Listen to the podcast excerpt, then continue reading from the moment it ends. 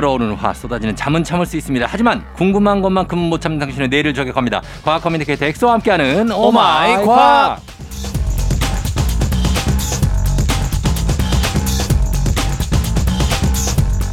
그 어떤 질문에도 당황하지 않고 천연덕스럽게 아주 뻔뻔하게 잘 받아내는 분이죠. 과학 communicator 엑소 어서 오세요. 네 반갑습니다 과커 엑소입니다. 예, 저희가 긴급 제보를 받았는데 네. 이게 이제 익명으로 부탁을 드렸는데 네네. 어 그분이 이제 엑소가 네. 굉장히 여성 편력이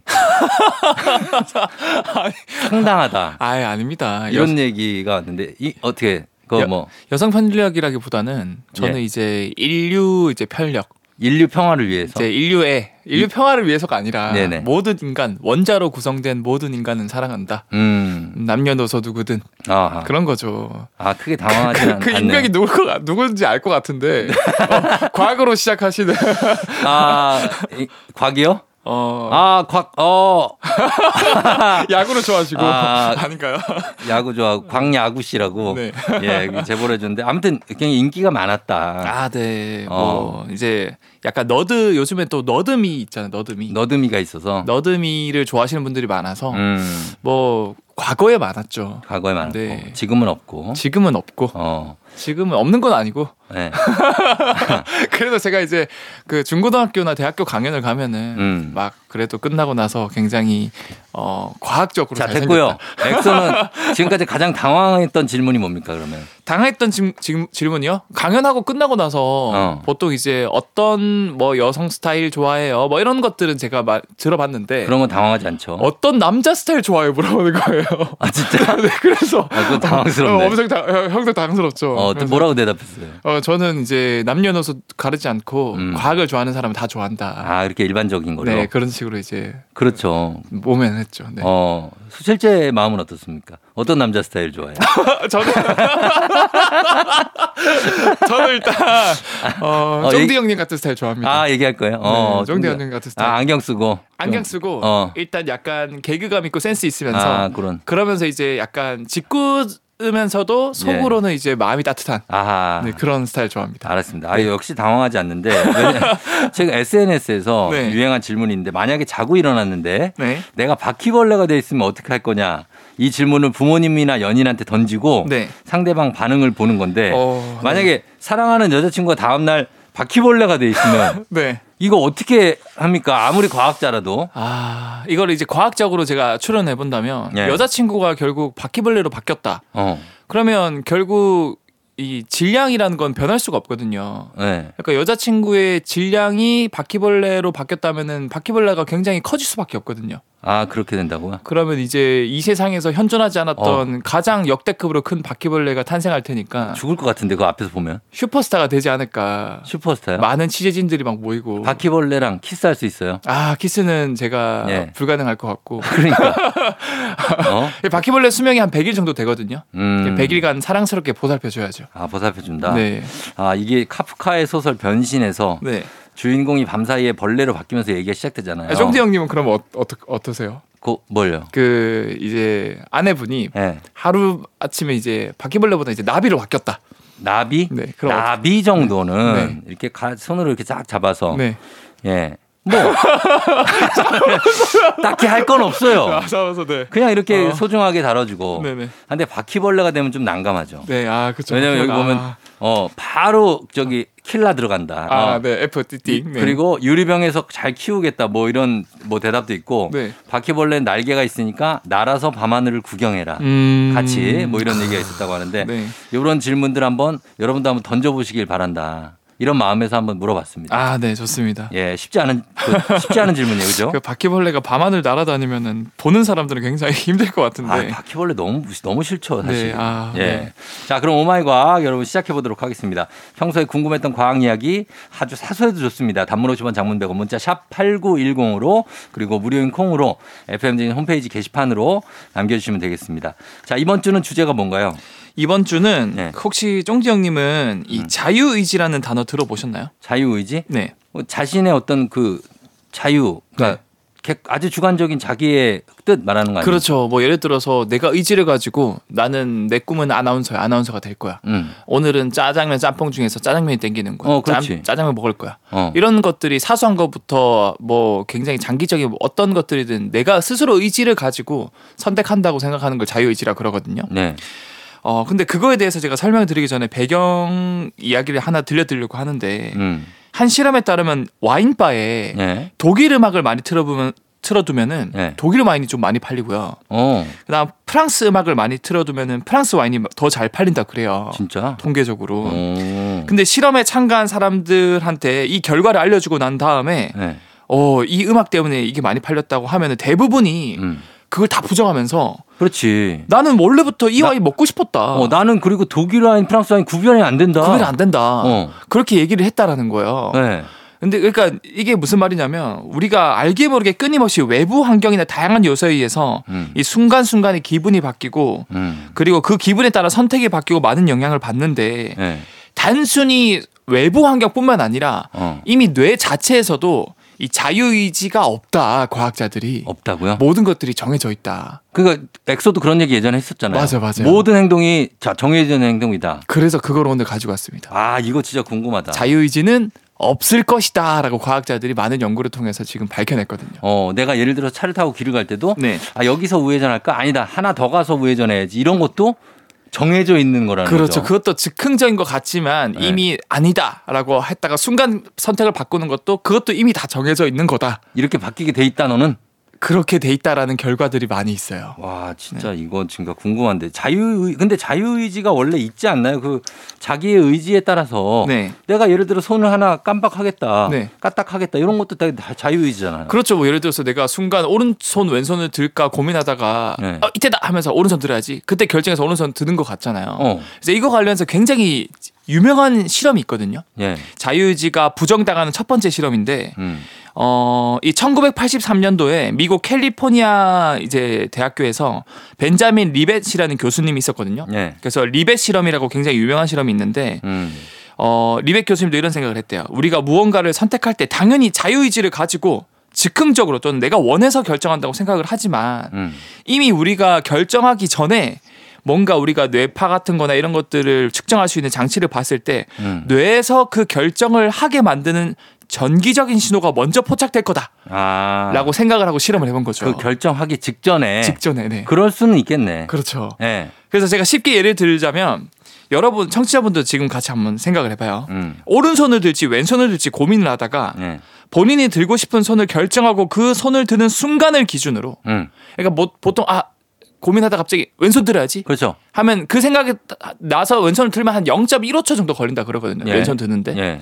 근데 이미 0.15초보다 훨씬 전인 0.55초 전에 예, 뇌에서 미리 정기적인 신호가 만들어지는 걸 확인하고 어, 이 신호를 통해서 이 사람이 왼손 들지 오른손 들지를 확인할 수 있었대요. 음, 미리 예측을 할수 음, 있었대요. 음, 그러니까 이게 무슨 말이냐면 제가 네. 말씀드린 것처럼 이미 뇌가 그렇게 하기로 정해놓고 있었다라고 볼 수 있는 거죠. 아니, 그러니까 제가 얘기하는 게 네. 0.5초라면 네. 5초면 너무나 짧은 시간이라 네, 그 전에 만약에 자유의지라는 걸 알아챈다 한들 네, 그게 자유의지고 네. 그 자체가 네, 그리고 그 순간에 손을 드는 걸 뭐 조작 말릴 수도 없는 거고 그렇죠, 그렇죠. 예, 들게 되는데 그게 자유의지가 없다는 단정은 좀 무리가 있지 않나 맞아요. 이거를 많은 분들이 아 0.15초보다 더 더 전 시간 0.5초라 해도 너무 짧은 시간이잖아. 예. 근데 이거 관련해서 굉장히 모두를 경악시킬 만한 연구 결과가 수- 후속 실험이 나왔거든요. 뭔데요 뭐 이제 2007년도에 예. 어, 독일의 뇌과학자인 존 딜런 헤인즈 교수 연구팀이 네. 이제 첨단 장비를 동원해서 이 리벳 박사의 실험을 좀 더 세밀하게 진행을 해봤는데 음. 아까 제가 왼손 오른손 드는 걸 비유로 들었으니까 이걸 비유로 다시 든다면 자기가 왼손이나 오른손 중 어느 손을 들어 올릴지 결정해서 손을 들어 올리는 순간보다 무려 10초 전에 음. 10초 전에 그 사람이 무슨 손을 들어 올릴지를 뇌를 검사해서 뇌파를 통해서 미리 알 수 있다라는 거예요. 아니 10초 전에 네. 아니 그 오른손 드세요 왼손 드세요 말도 안 했을 하기도 전에 그러니까 그런 말을 만약에 하거나 수- 주어진 상황이 있을 때그 음. 사람이 충분한 고민을 하고 있을 때다 고민할 때 네. 아 읽을 수 있겠다는 이미 거죠. 충분히 다 이 사람이 예를 들어서 계속 고민하다가 아 오른손 왼손 결정 음. 안 했어요. 음. 근데 그러다가 아 왼손이다 하면서 딱 듣는데 그거 음. 전 한참 전에 네. 이미 결정이 돼 있다라는 거를 신호를 통해서 파악을 할 수 있다라는 거죠. 아 진짜요? 네. 오. 신호는 어떻게 파악을 해요? 그 기계를 설치해야 돼요, 뇌 그 머리. 전극 같은 거나 그걸 달아놓고? 아니면 뇌파를 심을 수 있는 거를 뇌에 이렇게 바깥쪽에 이제 씌우거나 이렇게 할 수 있거든요. 네. 음, 그래서 이제 뇌파를 이제 실시간으로 볼 수 있고 어. 그래서 예를 들어서 짜장면 짬뽕을 고민을 하는데도 음. 이미 그 사람이 짜장면을 선택할지 짬뽕을 고민할 선택할지를 알 수 있다라는 거죠. 음. 나는 선택 안 하는데 아직. 아 진짜. 네. 야 이거는 잘하면 용한 점집 될 수 있겠는데. 완전한 영화 제출이 될 수도 있는 거죠. 그렇죠. 네. 어. 자, 알겠습니다. 이런 내 자유의지가 과연 뇌에서 이미 정해진 것인지 아니면 자유의지가 있는 것인지 얘기하고 있는데 저희가 음악 한 곡 듣고 와서 자유의지에 대해서 계속해서 얘기 좀 해보도록 하겠습니다. 악뮤, Freedom. 악뮤의 Freedom 듣고 왔습니다. 자, 오늘 토요일 4부에 과학 communicator 엑소와 함께 oh my 과학. 오늘 자유의지를 과학으로 한번 풀어가고 있는데 자, 오늘 뭐, 뭐 쓰고 있어요, 지금? 아, 저 이제 자유의지 다음 이제 설명할 거 어. 내용이 좀 복잡해서 다음 어떤 연구들이 또 있습니까? 자유의지가 없다는 거잖아요. 일단 명제가. 자유의지가 없다라는 뒷받침한 결과들이 계속 나오고 있죠. 네. 어, 어떤 결과가 있습니까? 그래서 다음 결과는 이제 어떤 결과냐면 음. 어, 자유의지의 의문을 품게 할 만한 근거를 뒷받침할 만한 결과인데 경두계 자기 자극 장치라는 장치가 있습니다. 네. 그러니까 쉽게 말해서 어, 실험 참가자의 뇌에 전기 자극 장치를 연결해서 음, 바깥에 이제 실험자가 네. 버튼을 몇 개 누르면은 음. 왼손을 올리거나 음. 또는 오른손을 올리게끔 이제 조정을 할 수 있거든요. 아, 그래요? 네. 어. 그래서 예를 들어서 제가 쫑디 형님 머리에 몇 자극 장치를 심고, 심고? 그 다음에 바깥에서 네. 왼쪽 버튼을 누르면 쫑디 형님이 자기 의지는 상관없이 왼손이 들려 들어져. 아, 올라간다고? 그 다음에 오른쪽 버튼을 누르면 오른손이 들어 올라갑니다. 네. 근데 쫑디 형님 그 사실을 전혀 몰라요. 몰라요? 네. 그냥 어, 그냥 뭐 무섭다. 다른 실험을 한다라고만 알려주고 네. 그런 다음에 가만히 있다가 딱 어. 왼쪽 버튼을 눌러서 어. 쫑디 형님이 자기랑 의지랑 상관없이 왼손을 들어 올리게 한- 합니다. 네. 그런 다음에 시치미를 뚝 떼고 어. 제가 쫑디 형님한테 가가지고 어 형님 왜 왼손을 갑자기 드셨어요? 음. 제가 물어봤거든요. 음. 근데 대부분의 참가자들이 어떤 얘기를 했냐면 네. 어, 그 그냥 드- 왼손 갑자기 들고 싶어서 그랬다. 그치. 또는 왼손이 가려워서 그랬다. 어. 이유를 갖다 붙이는 거예요. 아, 진짜? 네. 그럴 듯하게? 그럴 듯하게. 오. 마치 자기가 의지를 가지고 무슨 이유 때문에 왼손을 들어 올린 것처럼 어, 그냥 뇌파를 조, 조작한 건데. 조작해서 자, 어, 자기랑 의지 상관없이 외부에서 조종한 건데. 그런데, 예. 근데 그거에 대한 사전 설명을 없이 그냥 이렇게 조종을 하니까 어. 그래서 전기 자극 때문에 손을 든 거였는데도 불구하고 네. 마치 자신의 의지대로 한 행동인 것처럼 이유를 가져다 댄 거였죠. 어. 그러니까 이게 거짓말을 한다기보다는 네.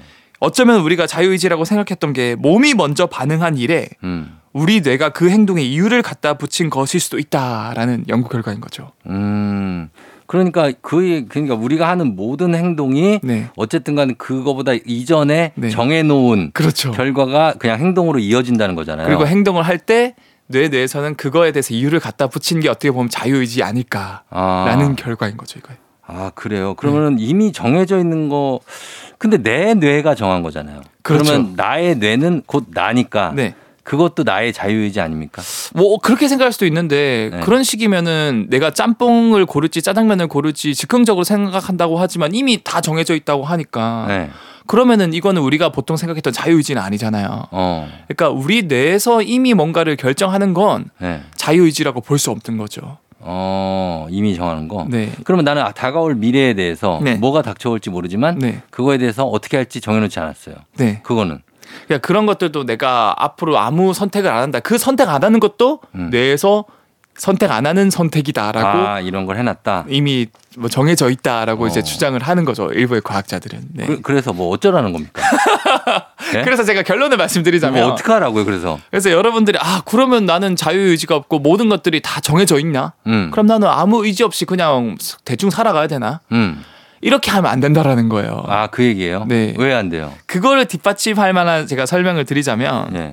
우리가 만약 자유의지가 없더라도 네. 자유의지가 있는 것처럼 살아가야 한다는 결과들이 많이 또 나와요. 뭐 갑자기 또 종교적으로 들어가. 아, 뭐야. 아, 제가 이거를 쉽게 설명을 드릴게요. 음. 예. 이거. 관련해서 재밌는 실험 하나가 있는데 예. 쥐를 대상으로 쥐. 이제 유전적으로 똑같은 쥐들을 많이 구입해서 음.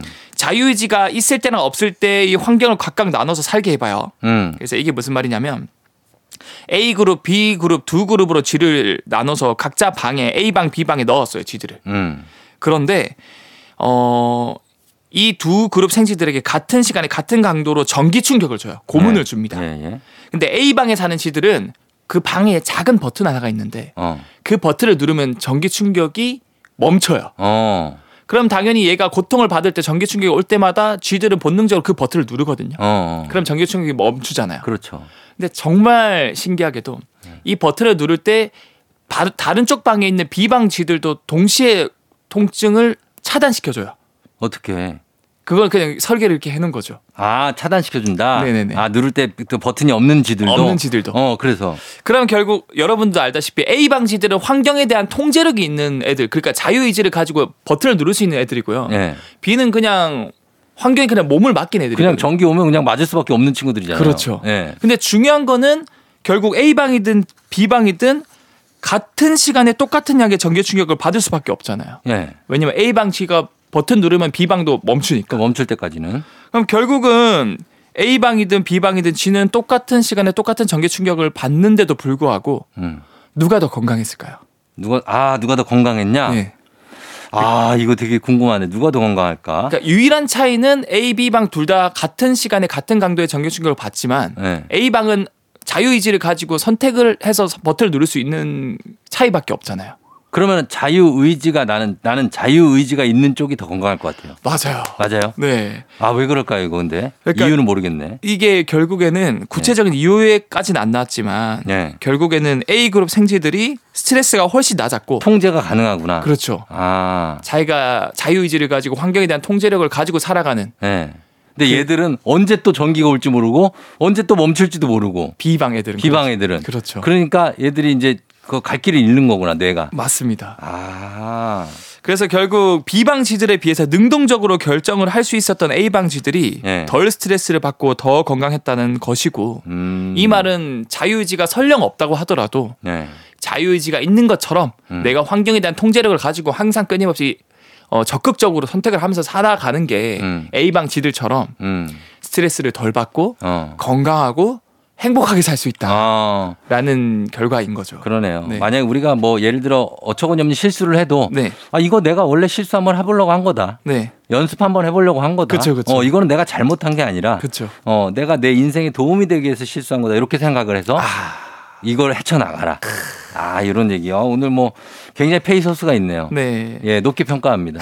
별점 4개 반 드립니다. 네개 반이요? 예 자유의지로. 왜 0.5개는 왜 빠, 빠졌나요? 아 그거요? 네. 그거는 이제 외모가 좀 농담입니다. 농담이고요.